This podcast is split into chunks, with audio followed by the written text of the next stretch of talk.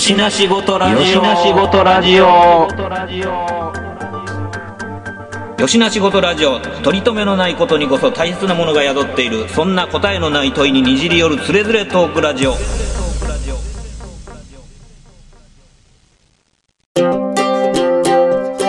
よしな仕事ラジオやってよしな仕事ラジオ？知らん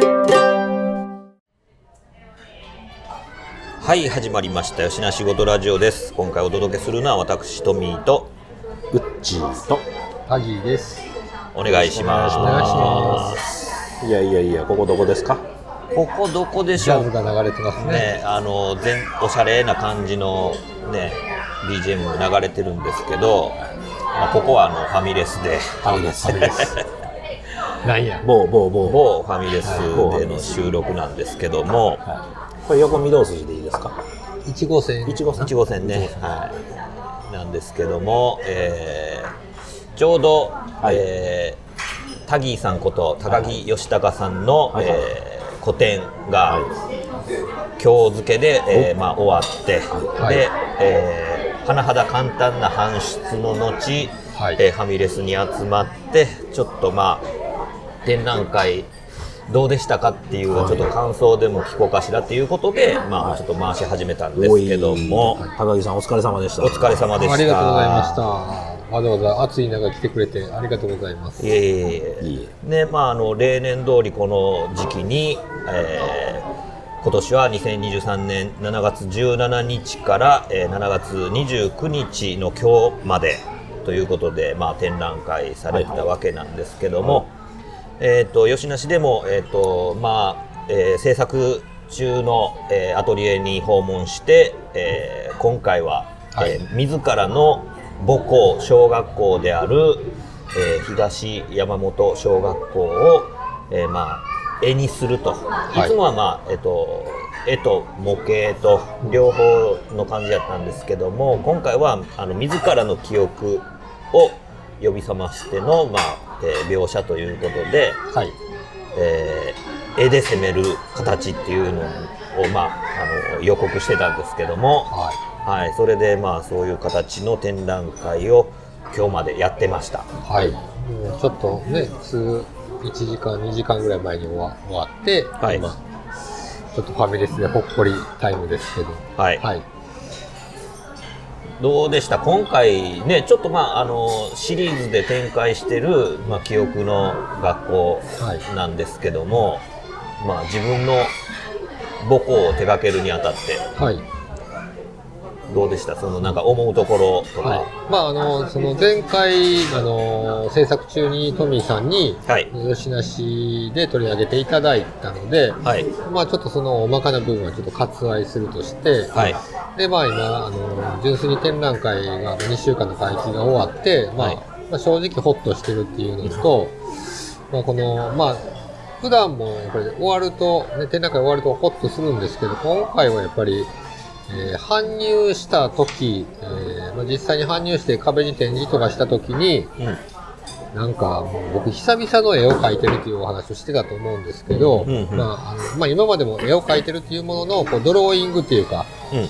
あの、紙にこう、まあ、図のようなものを描いて、うん。着彩してっていうようなものを出してたので、うん。まあそれとはちょっと趣が違う、まあ、いわゆるこう、えーキャンバスにこう絵を描くっていう、まあ、絵画をするっていうようなことで、えーやってたので、まあ、そこがね、その作業自体がもうすごく久しぶり、多分15年ぶりぐらいかなと思うんですけど、なので、あの、制作中からもうこれでいいのか、えー展示してももうこれでいいのかみたいな。はいはい。初日を迎えて、なんか人になんか見られるのもちょっと怖いな、みたいな感覚が久々にあったので、うんなんかそういう、まあその中でまあいろんなこう反応いただいて、うんまあ終わったから、まあそういう意味でなんかいつも以上にホッとしてるっていうのが、なんかまあ一つあるかなと。まあもちろん課題もね、あるとは思うんですけど、まあいい反応とか、その僕が、えーかつて割とこう絵を発表してる時に一緒にやってたような世代の人たちが、まあ、結構あのいろいろこう見に来てくださったりみたいな、はい。うん、何かこうそれ自体もこうタイムスリップするようなうん。なんかちょっと不思議な感覚で今なんかちょっとホッとするとともにちょっとぼーっとしてるっていうようなあ感じかなってところです。はい。あねあのー今日まあウッチーさんとねその作品を見ながらねあのー学校あるあるみたいな話してたんですよ、ちょうどねだからまあえっと今回はあのー僕とタギーさんの母校でもあったんで僕的にはもうめちゃめちゃんこリアルな、あまさにああこれこれっていう感じなんですけど、ウッチーさんもあのまあまあ年代が一緒っていうこともあってやっぱねなんかその中に分かる分かるみたいなことがあってなんかねあの手洗い場の話とかも手洗い場ね。手洗い場まずね、あれ、材質的にはどうでしたかっつう話になって、ね。僕はもう真っ先にあの肌色の、はいはいはい。ううんもか玄武岩みたいな、なんか、ですよね。ね。肌色の、ね。で赤いあの玉ねぎネットにレモン石鹸っていうもの ですよね、そう、です。あのレモン石鹸は、まあ、僕はいたところでは簡単に手に入るっていうルートはあったんだけども、うん。その側の方ねうん。うん。玉ねぎネット、うん。あれがなかなか当時アマゾンとかない頃ね、見つからなくて探しに探して、うん。あのー向こうのラジオにも出てもらったけど、えー、とめいこちゃんねはいはいはい、にもらったことあります。え どんだけ求めてたんよ。あるよって言って、なんであんねん。いやーあれねなんかくるくるって丸めてなんかリンゴみたいなのそうをして遊ぶそうそうそうやつでしょそうそうそうそうそう。でももうあの肌色のなんか人工大理石的な、あれとまあセットだよねそれが、うんうんー、水道のね。水道場といえば。はうんうん。いぶら下がってる。そうそうそう。そう。いやほんでなんかあの外にしつらえてる方のその手洗い場みたいなところはあの蛇口がさ、あのぐるんって回るようになってて、はい。なんかこう飲んだりとかできるように、うん。こう上向きにもできたりとかするようなやつやって。でまあ僕らはそこになんかあのカエル詰めるやつがおったから、あの使ったらあかんやつがあって。でなんかの周りがね、もう全部田んぼでしたからね。あね。そういうことか、うん。いやいやその材料がそれなんや。そう。でなんかパッて蛇口ひねったりとかしてたら「あそこカエルやで」って教えてくれる子がおって「そこカエルやで」ってなんやねんえ某うどん屋やでみたいなんじゃなくて。カエルで通じるってなんやねんみたいなね。こともなんかそんなんで思い出したりとかねするんですけどなんかまああのねえっと見に来てくれてる中でこうちょっとねタギさんが喋ってる中でも、なんか一番自分でも気に入ってるって言ってた、あの薄暗いあの階段のね、はい。あの映画あるんですけど、うん。はい。あれまああの学校のグラウンド側の校舎のど真ん中の入り口入ったところがあの景色になるっていう格好ですよね。え違うで。違うの？違うよ。嘘。もう僕記憶違いしてる。どこですかあれはあれは、えっ、と、校舎が、えっ、と、まあ、周り全部田んぼだったんだけど、うん。一番正門って言われるのが北側にあって、はでその北側の校舎と南側の校舎に分かれてい、うんで、えーグラウンドは南側の校舎に面してると。ね、はい。日が当たるとこやから。はで、その北側の校舎の一番降りたとこやったんちゃうかな。と。い、そうやったっけ？中央の。中央であでも逆やからプラインか、あそうかそうかその渡り廊下につながる方のってことか。で、あのーまあちょうど、なんていうんやろう、建物の真ん中の1階やから、多分やけど中にそういう主管みたいなものを、うん。配電盤とか、まあそのまあ、設備系のものが多分封じ込められてて、階段下の小部屋のそうそうそう中にねドアがあって。そこがこう、まあ、その中になんかこうランプとかが光ってて、それがあ赤く光ってるから、うん。みんなそれがこうお化けやお化けやみたいなんで結構まあ子供が怖がるっていうスポットやってるみたいな。ね、あの風景ね、あの僕全然場所間違ってますけど、まああの風景はめっちゃ覚えてるなと。いや、僕が間違ってるのかもしれへんけどね。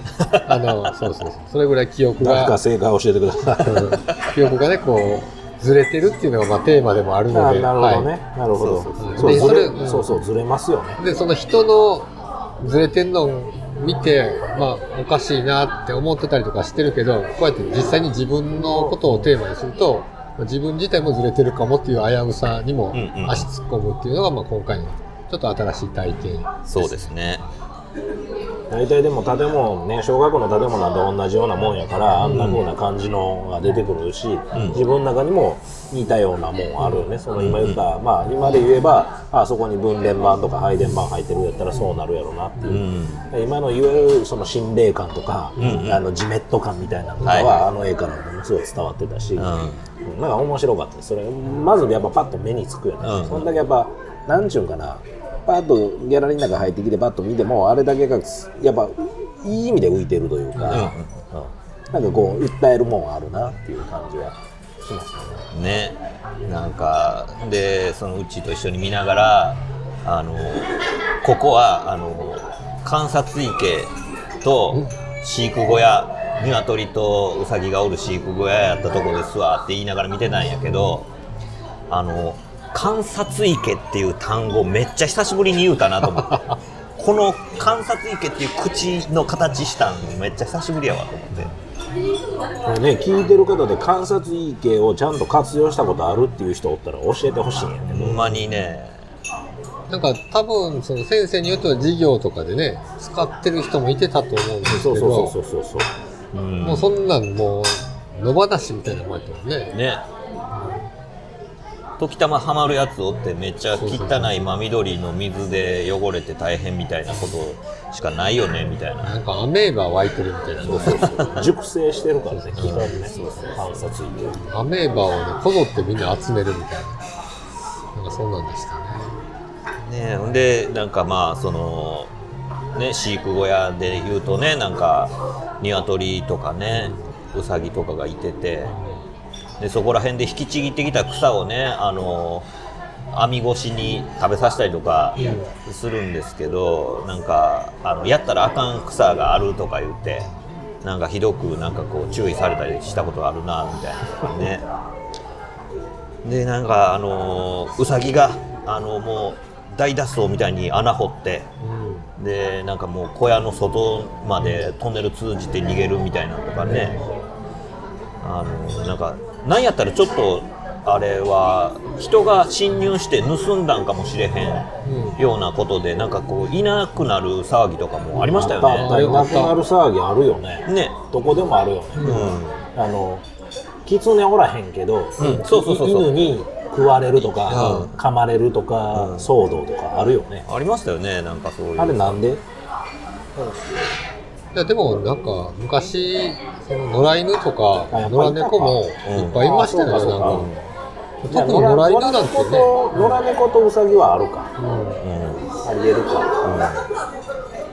だしあのなんかほんまに今考えたらほんま昔の話やなって思うんやけど、その木で作った掘ったて小屋のところにあのグリーンのなんかこうコートしたなんかあの六角形の針金ネットみたいなのをこう打ち付けてるみたいな感じやったりとかしたで最初の頃そんなんやったよね。うん後にちゃんとした網が張られるちゃんとしたちゃんとしたって言ったらいいのかどうか分からへんけど違う立派なもんに変わるんですけどいっちゃん最初僕が記憶してるのはほんまに木造の柱にそのグリーンのあの六角形の亀甲の。亀甲のネットをほんまに打ち付けただけみたいなやつやったんでまああの要は裂け目とかもあったしね、ついでたりとかしたよね。うん、そうそう継ぎ目とか破れからたところうん、っていうのとかもあったんでなんかそうやって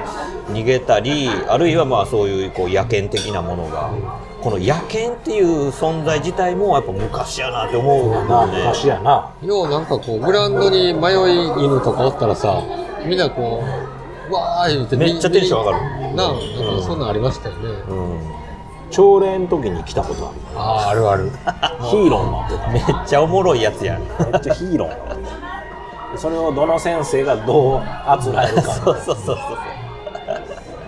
先生は一生懸命ね追い立てるけどねもうそんなもんね犬の機動力に勝てるわけだし。そうそうそうそう。懐かしい。ねなんかそういうのがあったりとかする風景さえもやっぱこうバーってあ簡単に思い浮かんでしまうというかあありねがとうございますでそれとやっぱ同じようなことがやっぱうっちが通ってた学校でもあるしっていうので。でなんかその喋ってる中でそのうっちが行ってた学校はもうめちゃくちゃクラスが多いっていう話聞いてたらやっぱ途中でそれが分割されて、はいはい僕もともとの話しましょうか。どっかでしたかもしれへんけど、うん。えー一番最初って僕小学校1年生で親父が松下の人で転勤族なんで関東から関西に来るっていう引っ越しを小学校1年生の時にやってるんですよ。うん。うん。っていうのはもうアジサイの種を植えてでこう一葉二葉ってこうなるじゃないですか。であれを観察してってっていう風なのが1学期でで1学期で夏休み入るじゃないですか。ほんならもう大体みんないい感じでビューって伸びてパコっていくんですよ、僕の一向に出ないっていう状況。だから多分おそらく思いっきしとったんですよああ穴がね。はいはい第二関節までやでとか言われてるのにズボーって言ってズボーンって言っててででも水分も多分届いてなかったんだろうっていうぐらい何もない鉢植えをあの最後のあのもう引っ越しますよっていう最後のそのお別れの時に。手伝いや。重たい。まだ花ついてたらまだしも。土持って帰ったってことや。っていう思い出がありますけど僕のとこはちょっと変わっててだから関東の、えーっと横須賀市の小学校、1学期だけ、1年生の1学期だけ横須賀市、で2学期は、えー枚方の,、あの老舗の小学校。でその1年生の1学期の小学校って覚えてる？覚えます。あ覚えてんねや。1年生の1学期2学期それは僕にとってはその転校っていう一つのストレス。がめちゃくちゃトラウマとストレスが同時に発生してるっていうのがあるからこれもう一生もんなんやけどでも関東圏から関西圏っていうのもあったし、うんうんでそれも大きかったかなっていうのがあって。ー簡単にイラスト描いてとかって言っても描けるぐらい覚えてるかける。へ描ける描ける。なかなか覚えてるなそれは。多分かける。うん。でそこにもいろいろもうモリモリな話あってるんやけど、あごめんなさい。だから1学期がその、えー横須賀市立の一律の小学校。で 2, 2学期が枚方の中でも町が違うんですよ。町が違って2学期の小学校。3学期も違う小学校123学期全部違う小学校行ってるんですなかなかやねはい、でもうそれがなかなか、まあ、今の何パーセントかはあるから作り上げてる。でその一番最初にいた横須賀の一律の小学校に関しては中廊下あるっていうことはリュック下げれるところがある。だから教室あって中廊下があってリュック下げれるところがあって本廊下があってその向かいが給食センター。へということは給食センターが敷地内に整備されている学校。1年生が13クラス。だったでか。小学多い1年でな多い13クラス、うんでプレハブ、えっと10クラス以降は多分プレハブ、うん。うんプレハブであプレハブの中でやってる。でだけど全教室にテレビモニターがあって、うん。うん。で校長先生が外で、えー朝礼ができないのでっていうか、その集会ができないのああそういうこと？でカメラ抜きの校長先生抜きの配信をもうやってた。早いな。え。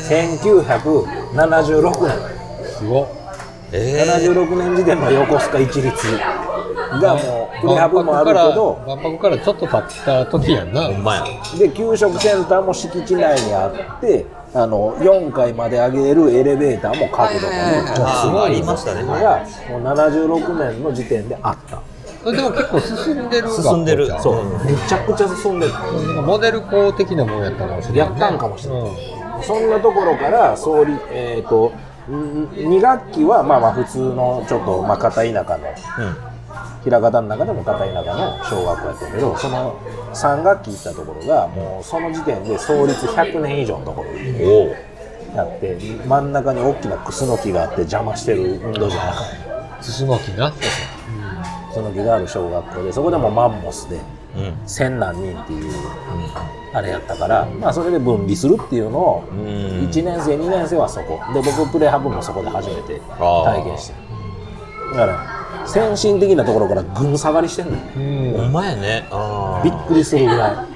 設備最低の プレハブ校舎も経験したと、僕だから今でも覚えてるのは初めて一家でその関東から関西に来る時に、えー近鉄で京都駅降り立ってで京都駅から近鉄で丹波橋まで行って、はい。京阪に乗り換えるんだけど、京阪に乗り換えた時に、扇風機がおおついているっていうことにすっごく驚いた覚えだから僕のないたとこにはない。もう扇風機ついてる車両なんて走ってないとこやったから。ーすげえな。でも僕のとこで横須賀でもその三浦半島の突端の方の家やったんでね、でそういうのをこう浴びてるその東、えーとえーと東から西へか、うんうん。っていうのがもうむちゃな原体験。だからどんどんどんどん校舎的にはむっちゃ古なって。る遡っていくみたいなそうそうそう。でびっくりするぐらい使い勝手とかもうむちゃくちゃやったし。あ水もまずいなと思ったりとか。あっていうのも浴びてるのが僕の原体験で。ーねえまあ第二次ベビーブームの子らがもう爆発的に増えてそういうこう学校のキャパシティをどんどん超えてプレハブ校舎でなんとかまあ教室そうそうそう数をねあの間に合わせてるようなそんな学校がまあちょっとした地方都市でももうボコボコあるようなそんな時代やったっていうことですよね。ねまだまだそういうこう建物っていうかそういう学校のインフラとかがね、うん。なんか整ってないというか。うん。でもまあその人口統計なんてさなんかこう出生率っていうのはすぐね分かるから、ん。5年後にはキャパオーバーするっていうのは分かってるけどもそう。まあこうできてないってことやんな、うん。まあ小学校は12年生その創立120周年ぐらいのところにおって、で3年生で分離で新校に行くんですよ、新しくできた学校に行くことになってそれは敷地内にまたこれ給食センターがあるんですよ。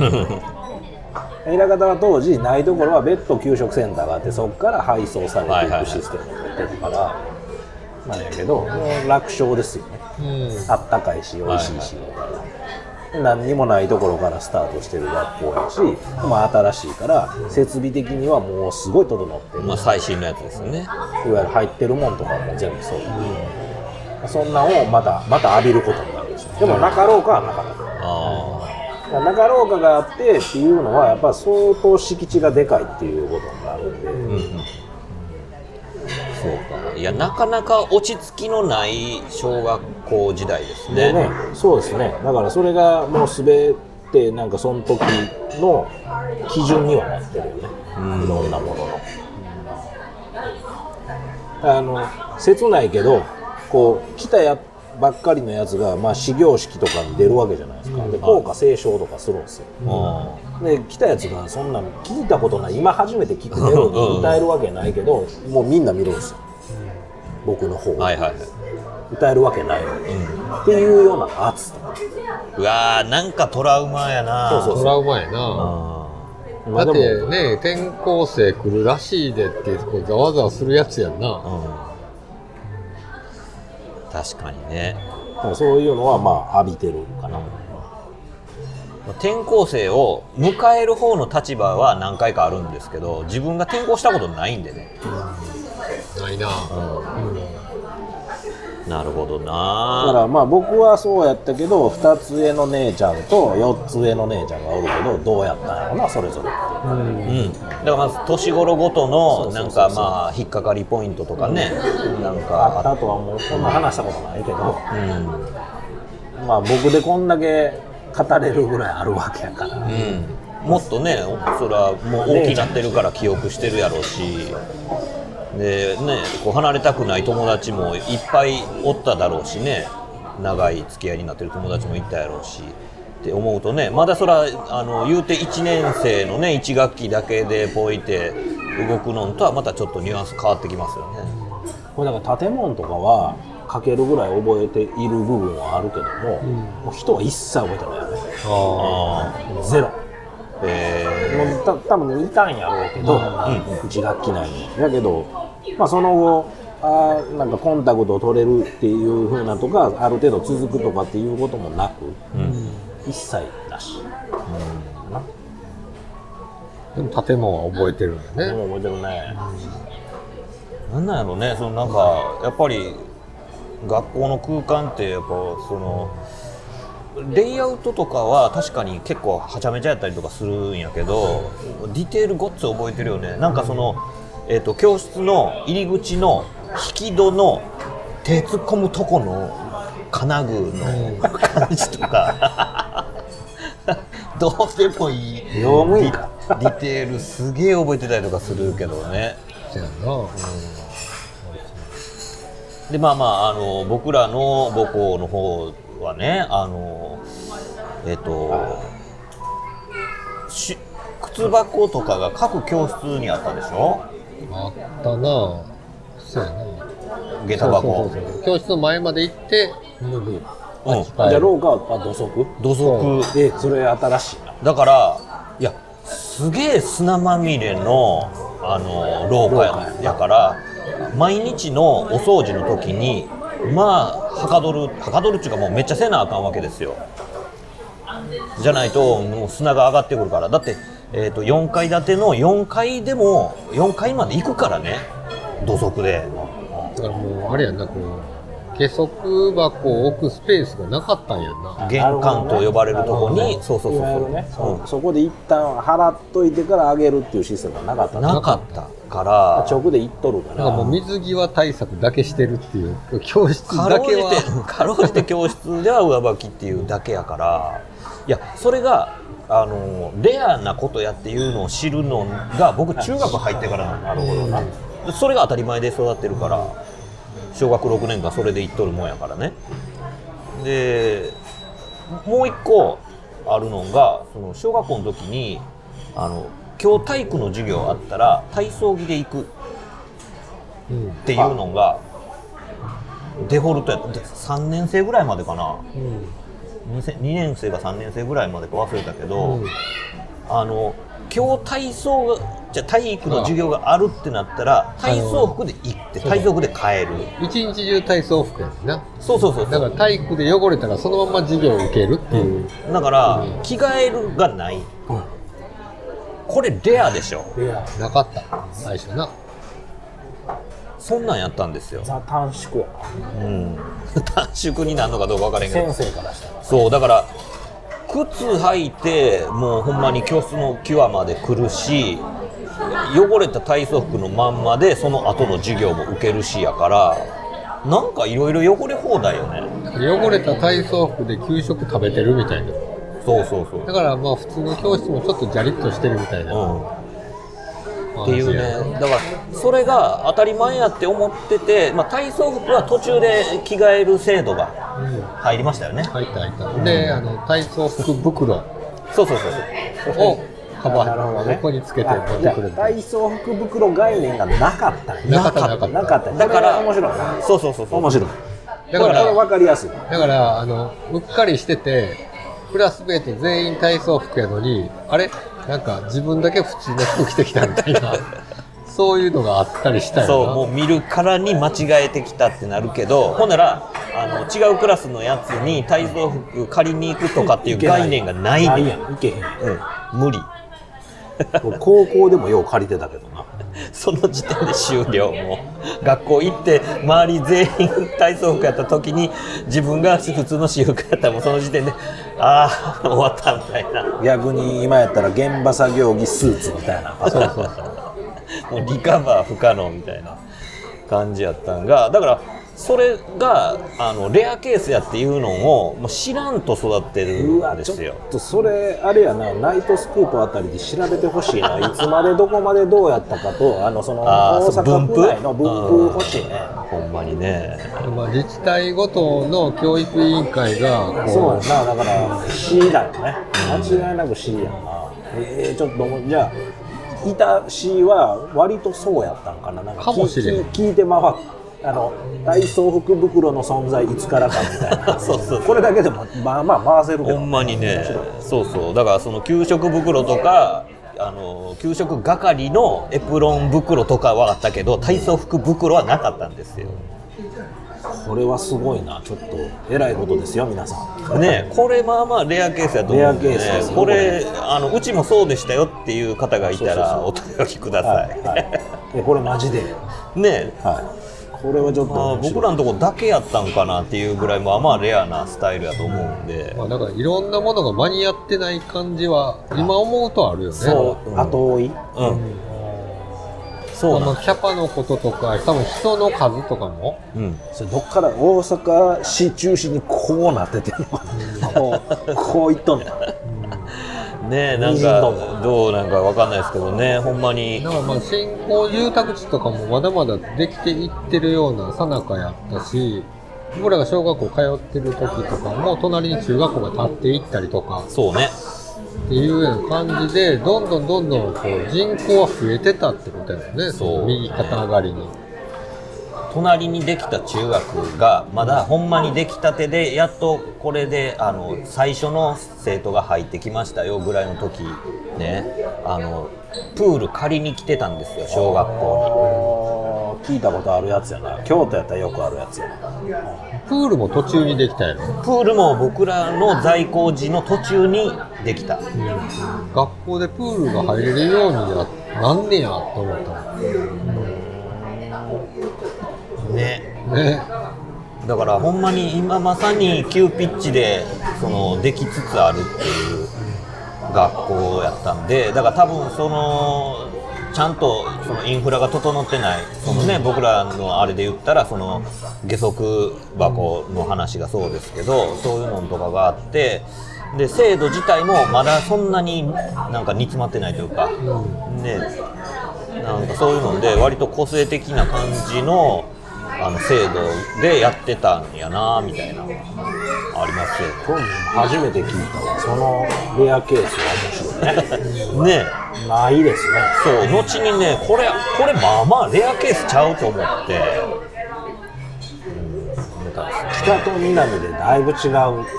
そうですよね。同じ大阪大阪でね。そうなんですよ。ななんんかか、でもやっぱ北節の方が、うんやっぱり民度が高い感じがするやん。ああはいはなんとなくこういろんなことが。いいろんなことがね、僕らもでも一つ分けるとしたら川渡って向こう。うん。この京阪沿線か阪急沿線かでこれまた違う。まあ確かに。阪急沿線もガラッと高槻市とか、はいはい、うん。やっぱ歴史があったりとかするところだし、でそこは隣接してる茨城。うん。がまあ万博もありみたいな。はいはい。でやっぱちょっと違う。文化圏があの川淀川挟んで平方大橋挟んで全然違う。うんなるほど。感じはあったね。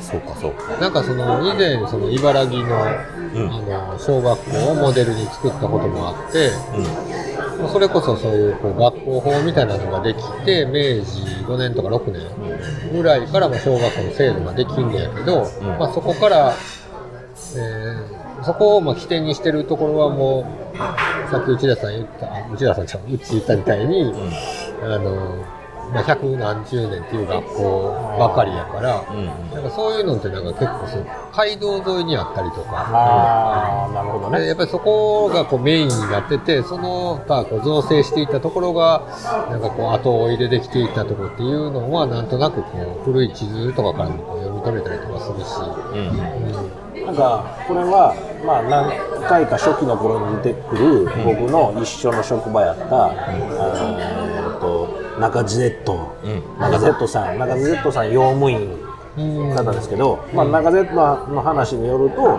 そういう土地を買い取って、えー学校を建てていくと古墳の上とか、っていうふうなのが、まあ、譲渡手段というかそうらしい。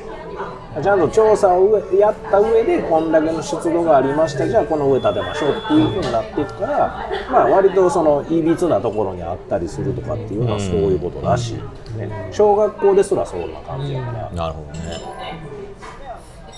なんかねその茨城の小学校をねダギーさんが扱った時とかはねなんかそう結構まあ歴史が長い小学校やったん。で何やったっけあの門が古い門が残ってたりとかそうしてますよねなんか。あのーあれが、学校に植えてるソテツが古い。なるほど。だからなんかそれはもうほん嘘かほんまか知らへんけどこう太閤秀吉がみたいな話なんでで、まあ、茨城城っていうのがあってみたいな、まあ、でその系列で、まあ、そこら辺にあったこう有力なお寺が、えーま寺子屋として、はいはい。まあ、それがまあ前身となったっていう話が、まあ、結構そのそのパターンは結構多いかなと思うんですけど。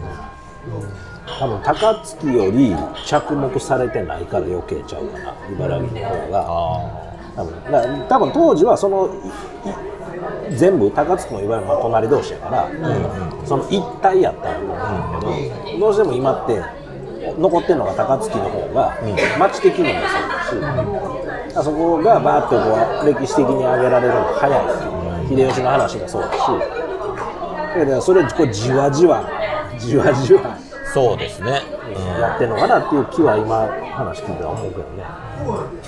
うん、ね多分まああのここに資源がいてたらもっと、ね、具体的な解説とかもらえるやろうけど。重やん、ぜひお願いいたします。ここの穴埋めを。ねあの二宮金次郎像の話もそうですし、あとなあの楠木うん。正成像やったっけ、うん。とかもそうですよね。なんかそれをあの学校内にドーンって建ててるかどうかっていうのの分布の問題とかもそうですしね。さっきのクスノキのね。クスノキが生えてるのもそうですし。楠木正成と、そのまあ大楠公を立てまつるっていうのそうそこにゆかりがと、でまあ、教育直後があってっていうのは、まあ、当然そういう歴史のある学校には、百百何十年いやは。は通ってきてる道なんですよ、だから僕そんなこと全然興味がないって言うとあれですけどやったけどそういう取材とか進める中で、ん割とこう日本の近代史みたいなことに触れる機会が多くなって逆にそこからこう興味持っていくみたいな。なるほどね。それをそういうのをなんかこう見て回った目で自分が出た学校を見たらそちょっと客観的に見れたりするじゃないですか。ほん。ならあれうちの学校の風習ちょっと変わってるぞとかね、当たり前思ってたけどちょっとちゃうぞみたいなのが出てきたりとかね。今更になってそういうのに気づいたりとかするのも、まあ、なかなか面白いと思うんです体体操服の下りはそれ海賊の下りはもう軍隊の下り。そういやかどうかわかんないですけどこれはねまああのよかれんな。どっかどこのその流れでそうなったのかまでは全然ね調べてもないしあれなんですけどいやほんまそういうことがあったとかね。あとまああの僕ら行ってたところはあの給食センター別の、あー離れたところにある給食センターから、えー給食が送られてくるというようなやつなんですけどでもなんかその例えばえっ、と米飯給食がはじ、えーと始まるというかそれがまあ週週1じゃなかったりとか。全然もっとレアやけど月な、1か月一。月1ぐらいからスタートですね。でそれがだんだんケースに入って。数増えてきて。しかもしかも割と高学年になってからですよね。うんとかそれに伴ってあのお箸持ってきなさいよみたいになりませんでした？それそれまではなんか先割れスプーンオンリーみたいな。お箸ノーお箸でしたまだ。あずっとノー箸。さっきの米飯が多分出始めたのが5年か6年ぐらい。5年生あその月一。米飯やのにカレーちゃうってどういうことやねんあーね。でなんかちょっと日にち外れた時にカレーシチュー出てきておいみたいな。おみたいな。ここをなぜ合わせんの？わかるわかる。しょうもだけ。どあれやんなそのなんかこうもともと米そんなになかったんやんな。もともと全然ないぐらいやって。減反政策とかでさ、その余剰な米少なくなっててでもまあなんかこうやりすぎて、米余ってもうて、まあ、それ小米になるから使わなっていうことで基本的に小米を食べてたよそうね、うん。なんかなんかそういうのも見えてくるやん。なんかその給食のメニューには、手帳あった頃やろ昔って。なんか手帳？米の手帳がなんかああ先輩校舎のやつ。ああそうねだからなんかそういうねあの狭間は狭間やな。狭間ですね。だからあの全然固まってなかったんですよ僕らの時、まあ今もまた揺れ動いてるから、まあいつだって固まっちゃないんやけど、どこを基準にするかやね。うん、固まってはいなくてどんどん変わっていくんやけどやっぱりその時代時代によって変わっていくのさすがに小学校の6年間もあれば、なんか6年って結構長いじゃないですかだからその間にいろいろこう制度的にも変わっていったりとか、っていうのがねやっぱりその同じ学校通ってるだけでもそういうのに前一緒に。ね話してる中でシゲヤンの中であのなんとかビーンズ。マーシャルビーンズ、あれはなかったでっていう話を。北にはなかったよと。南にはあったんかいその存在すら知らん。のこれももしかしたらギュンの話かもしれないそうかもしれないですね。そのチョコレート味のパンにつけるやつね、ミルメイクは？でもそれもない。そうなんですよ。ミルメイクの話もまあ絶対出てくるじゃないですか。うちらで言ったらそこはセッねトになってくるんで、ないっすあ北はなかったっす。とかね。やっぱそういうのがねやっぱ微妙に違うというかね、ほんならもしだ分布図欲しいですよ。欲しいよね、それ誰が決めてんねんっていうこととかもあまあまあ分かったらちょっと面白い。いやほんまにね。そういうのあもあるし。あれはあの小学校に行ったらそのあれ何やったかな。メーデーかな。あなんかで、うんあ学校の先生がおらんっていう日やった？ストライないないないないよ。ない？これ多分その地域性あると思うけど。あーまあまああそうだな。のー日教組バリバリ強い地域。そうそうそうやなだから大阪の中でも分かれるってことだよな行ったら学校全校生徒行くやん。でいきなり朝礼だけやんねん。でえっ、と校長と教頭だけがおる、で、まあ、今日はこんなことで、まあ、ちょっと授業はないけどさあみんなでもう帰りましょうみたいなっていう日あったやんな。あったね。あれ結構僕の中で衝撃で、うんうん。そんなんなかった。大人の事情やなってめっちゃ思った、大人の事情やなって感じさせれるようなことはあんまりなかったかな。なんか記憶にないわ。やっぱねそれも地域性がやっぱねありますよね。北は多分ないと思います。あとねそのこれも地域性関わると思うけどその高化学スモッグ出たこれ出た。あそれはそんれはね僕が2学期にいたところがはい すぐこれねえっ、とまあまあまあ言ってもいいけど正正代って書いて初代っていう地域がまさしくあのよく皆さんと行ってた喫茶店あるじゃないですか1号線の。はいはい。ルーワン、あの池よりもうちょいこううん。うん。うん。正代地この小学校に僕は2学期だけ行ってたそこはあのすぐ近くにあれがあるんですよ。焼却所。はいはいはああはい。はいがあるのであのそれもだから言ったら1学期から2学期いきなり大阪に来て枚方に来て初代っていうところに来て高価格スモッグって何？いそうやんな。そうだよね。まあそっからやね。僕それこそほんまにこんな風なおお化け出ると思う 確かにイメージ的にはね。そういう悪者的な、そうそう悪ね、者的なやつがわーって出てくるから日陰に行かなあかんとみんな日陰日陰に日陰に行けってだけど高価格スモッグスモッグって何？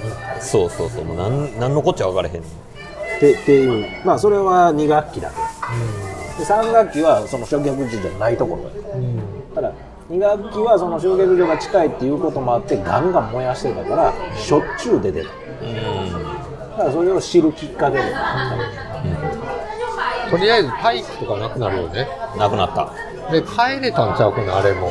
帰れた時もあったんかな。午後から帰るみたいなのがあったんちゃうかなと思うけど。今日ちょろりと言ってたのはその音うるさないのみたいな話をしてた空港的な。そうそうそう。空港？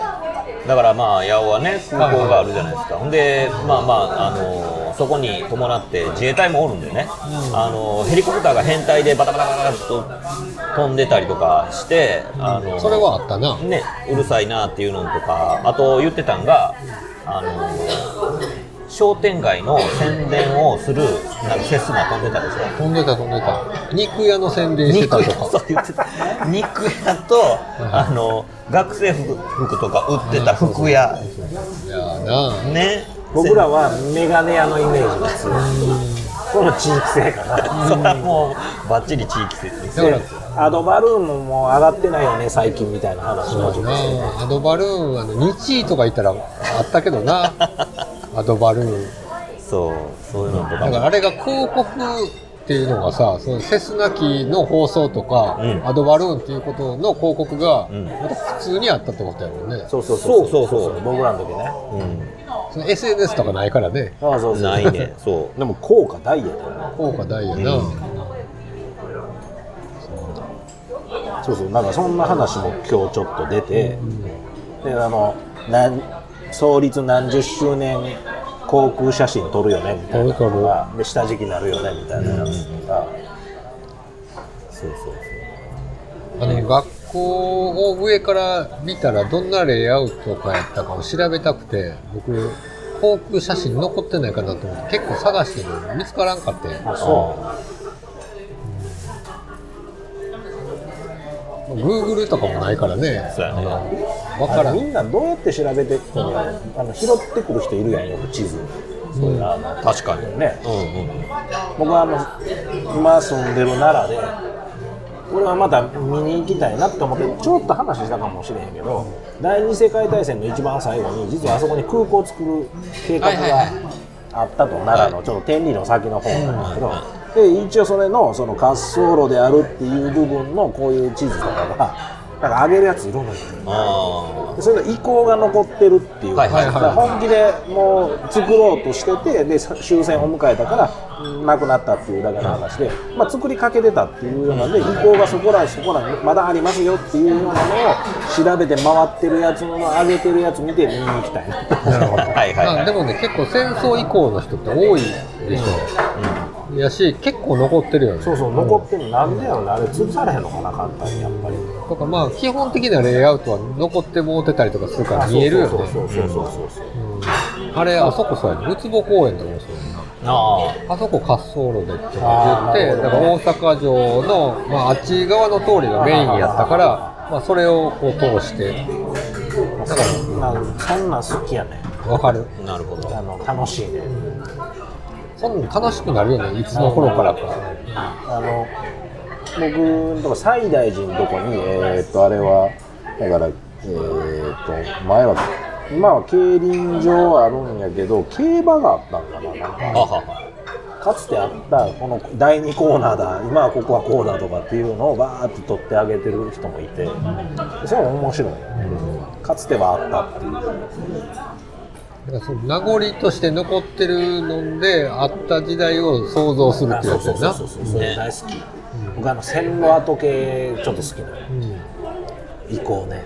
だからなんか僕もなんか本当に若い時はそういうのに興味がなかったけどある程度の年になって今のその学校のシリーズとかやるようになってなんかよりこうあ興味が湧いていったのかなと思う、それ昔その絵をねデッサン習ってた頃にあの Y 先生うん。と Y 先生。の下にいたもう一人ちょっとこうなんちゅうんかフリーダムな人がいたんだけど、へその人の影響も僕結構受けてるんだけど、その人は言ったらめっちゃ酒臭い状態で来たりとかする、で寝てんのよ教えんとえ裏やはやな。そうそうそうそうそう。だからでもそのええ感じでもバチンって吐いた時だけすごいのね、集中力が。まあよくまあ漫画にも書かれるようなタイプの人やと思うんだけどその人がよく言ってたのはそのあの盆盆栽とかって、その和まへんうんうん。だけど年いったら和むねんなって言ってたそのくだり、今でも覚えてて、でそれってその興味なかったんやけどっていうのとやっぱシンクロするっていうかほんまにね。うん。なんかちゃんとそれの向こう側に景色が見えるようになってきたらやっぱおもろなってくるっていうかっていうのはありますよね。うん。そんなんて結構いっぱいあるみたいでで僕がまあ好きでそのいいねするとか入ってたりするグループはそういうのばっかりこうやって上げてくれてるとかあってで特に自分が知っている活動範囲とか知っている場所の近所とか、そうやとちょっとこう見たいなとかっていうのがあったりとかしてでね、そそういうこう例えば、まあ、レレールの跡とかでもそうだし、はいやっぱもう無理くり埋めましたみたいな、うんうん。だけど実はこの端っこだけ残ってますよみたいなとかっていう話ってめっちゃあるみたいで。で実は昔の古地図合わすとこうこうこうだよとなるほどな。みたいな列車のトンネルだけ残ってるとかも結構あるやんな。あるトンネルはもうめちゃくちゃ全国やったらすごいある。なんやのこのちっちゃい鉄橋はとかさ。JR を特にそうちゃうかな僕がだからまああのバイクでうろうろしてる時とかも、まあ、もちろんそういうこう行こうとしてのトンネルとかもあるけど逆にだからその新しくトンネルできて道きれいになりましたよってなったら絶対僕その脇のトンネルできる前の旧道走んのよ。うん。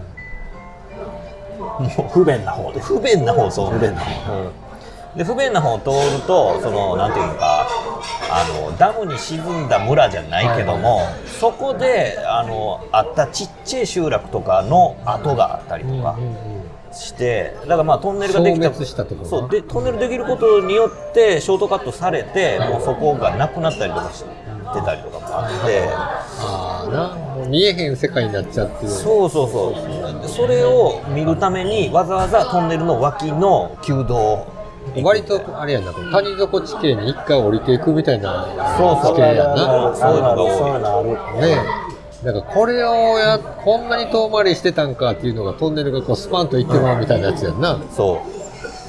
っていうのがね僕がまあそのバイクでツーリングする時の楽しみの一つやねんけどだだんだんそういうねなんかあのややこしい方ややこしい方に行く感じになっていくよね。なんでそうなるんかわからへんけどね。そうどんどんなんかそのこうブラタモリ的ないや、本当に。ものの見方になっていくというかね。それ、うん、で、まあ、なんていうの、まあ、近代史なんか別にあんまり興味なかったりとか、まあ、歴史にちょっと興味湧いても、まあそんな近いのって別に興味なかったけど興味出てきたりとか、うん。なんか、あの、僕だから政治とかもそこまで興味ないのに、なんかね、調べていくとどうしてもそういうことと絡んできたりとか、確かにっていうね、なんかあの、まあ、うん、なんか作品を通して、なんかこういろいろ逆にこうインスパイアされていくみたいな部分も結構あったりとかで。ね、だからそうやってその自分のその昔通ってた学校のことを、まあ、思い返すことの中にもあの紛れもなくそのその時のあのに日本の勢いとかそのもっと言ったら自分の住んでた地域のなんか勢いとかなんか方針よそとはちょっと違う方針を立ててこういう教育をやってた時にちょうど自分がそこの渦中におったんやなみたいなとか、っていうのがちょっとずつ客観的にも見れるみたいな感じになった時にえーって思ってちょっと面白いなとかなんかみんなあみんなそうなんやなって思うのもあればなんかうちだけっていう レアケースに出会ったりとか。まあエアケース募集中。で、その一番最初に多分属する、まあ幼稚園とかもあるけど、そうやね。まあ、コミュニティの。コミュニティ、まあ、だから、まあ、すごく象徴的なもんやと思う。その、あ僕幼稚園も多分絵描けるわ。すごいね。通ってたとこ。へー。めっちゃ覚えてる。だからやっぱりあれやんね。そのトラウマがあるっていうのもあるかもしれへんけどもともとだからウッチーさんはまあそういうこう捉え方や。映像で捉えるみたいな、こうまあそういう美術やるみたいな人のあれ感覚が、まあ、幼い時からあったかもしれん僕年少年長とそういうめっちゃくちゃ遠い幼稚園ね家から。今多分今でも車で自分で行くとなっても家からやったら相当あると思う。えだけど多分なかったんやね。うん。ー海外近所にね。そうそう。なのでみんなもそこ行くぐらいの勢いの幼稚園やと思う。だから幼稚園バスがちゃんとそこまで来るっていう中に乗っていってたと。幼稚園を書いてって言われた時に出てくるイメージは幼稚園の入り口とかそそれともさっきの航空写真みたいなもんなのかレイアウト僕は建物の形と入り口、うん。プロムナードになる部あ分。あそこや。教室の中とかは覚えてない、うん。プラモデルのちゃんとパッケージみたいなところを覚えてるってことやな。でしょうね。多分だから箱絵ないなるほどな。あの以前にあのトミーさんに小学校書いてもらった時は結構そのレイアウトを書いてたから、え、そこ、そう書くねやと思って、結構びっくりした。あちょうど合わせてよかったね。うん。側側かける人側に異常にこだわる人。だから結構ビジュアルイメージっていうか、メインビジュアルそうね。を取るタイプそうやね。だね。どっちやね。間違いないなそれは。あそうね。だから何を見てるかっていうことだけでもやっぱ全然ちゃうよね。面白いね幼稚園の時年少年長年少は親が言うにはもう雨降ったらもう行きたくない休むで休ましてとって言うだから、めちゃめちゃわがまま、ね年長は自分の中ではそんな休んでることはなく、割ときっちり行ってるイメージ。楽しいのが残ってんねんな。そうそうそう、かといって何かやったことをあ覚えてるかって一切覚えてない。その中のあれの時にあれでこうやったわって。やけどその幼稚園に通ってるお友達がモグラ捕まえてきた言う。て、え。えあのなんちゅうの透明のパチパチのケースあるやん。ななはいはいなんつったんやかな。あのえっと釣りやったら船虫とか入れるような。ああいうブリスターパックみたいな。まあまあ、サラダとかやな昔やったら、うん。サラダとか入ってる。あれの中に土いっぱいあっていっぱいいっぱいいっぱいになってるモグラを持ってきて見せててもそもそ動いてるってい初めて見たモグラえそれ覚えてる。そんなんめっちゃ覚えてる。うんあとは何も覚えてない。先生の顔とかも覚えてない先生の顔はあかんな危ういな。名前とか。名前はもう全然からっきしだなあの、ウッチーさん知ってるかどうかわからへんけど、僕、その小学校はトミーさんと一緒やんか。幼稚園はシゲアンと一緒やん。うんそうそう聞いた聞いたシゲアンは多分覚えてると思う。シゲハンはなんかもう僕は3人のチャットの中でもう山盛り聞かされてることもいっぱいあって。だから僕、シゲアンから聞く幼稚園の記憶なんて僕、ほぼ覚えてないからね。いう話とかな。いや、っていうか、幼稚園だけじゃなくて、中学の記憶でもだいぶ覚えてないそう。ね。うん。シギアンの記憶力が半端ない。半端ない。でそれも出会ったことないタイプですね、うん。出会ったことないタイプなんでそれはそれで。めちゃめちゃ面白い。僕はだから今ね言われてる通りそうなんだよね、めっちゃメインビジュアルで、まあ、バスとかも覚えてるからね。うん。そうか。でもそれが本当に合ってるかどうかはあれやろ。まあまあねそういうのはねまあまあね、後からね、保管されて。そうそうそうそうそう。だからね年年少になってで通ってる時にバスで横から車当たって事故を起きる時があるんですよ。えで赤い旗さして、でそのまま運転して大したことなかった横っ腹行かれただけなんで、はいただなんか遅れて行ったっていうことだけはすごい事故あったっていうのを覚えてるわ、へえ。どこら辺でっていうのもなんとなく覚えてる。おもろいね。もうね。なんかねそうやってまあねタギーさんが言ったようにこう最初に属するそのコミュニティとしてのそのまあ学校とかっていうもんをまあそのこう建物の記憶からなんかこう想起させるあれやこれやみたいなってまあね特にまあ今ねうっちと僕たちはもうめっちゃまあ同年代やから余計こうシンクロ率高いけども。ねでもまあそうじゃないジェネレーションとか地域とかの人でも、まあ、少なからずなんかあるある話とか、えそこそんなんやったんっていう逆にあの、ちゃうちゃう話。うん。ちゃうちゃう話欲しいな。ねちゃうちゃう話。だからもう自分にとってはもう当たり前やのによそから見たらちゃうちゃう話みたいな、っていうのがあったりとかしてなんかなかなかねあの面白いと思うんでね。なんかあのねいろんな人にそうやってこう小学校の話とか、ね幼稚園の話そんなスルスル出てくる人もそんなにいないかもしれないですけど、小学校ぐらいからやったら多分あると思うんでね、まあ、いろいろ。ね、身近な人と話してみるのもまあ面白いと思うんですよね。まあ、なかなかね、その画廊に詰めていいる、まあ、材料することできないんであれですけど、まあ、そもそもは、その、モチーフにしている学校の卒業生とかが、まあ、再びその場に集まってもらって、うん。ああやこうやっていうことを、まあ、お話を繰り広げるというところまでが、一応作品っていうことになってて、まあ、今回なんかやったら、まあ、こう僕の記憶も入ってるってことなので、うん。まあその全然関係ないねあの地域も学年も違うような人たちとも、まあ、ある程度こう共通したこう昭和の学校みたいなことで、お話とかが、まあ、一応まあ何人かとはできたから、まあ、それがまあ、一応はこう、まあ、収まったっていうか、うん。オチがついたかなっていうふうな、なんか安堵感がそうですね。ありますね。はい。まあまあこれからのシリーズもまあ楽しみにしながらということではね今回は締めていきましょうか。はい。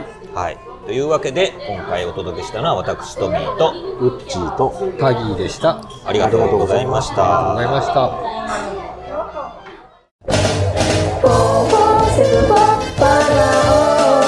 よしなし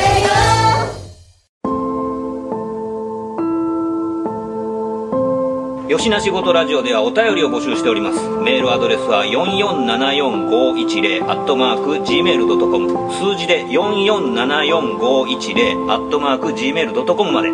質問ネタご意見何でも構わないのでどしどしお寄せください。お寄せください。というわけでよしなしごとラジオ今回はこれまで。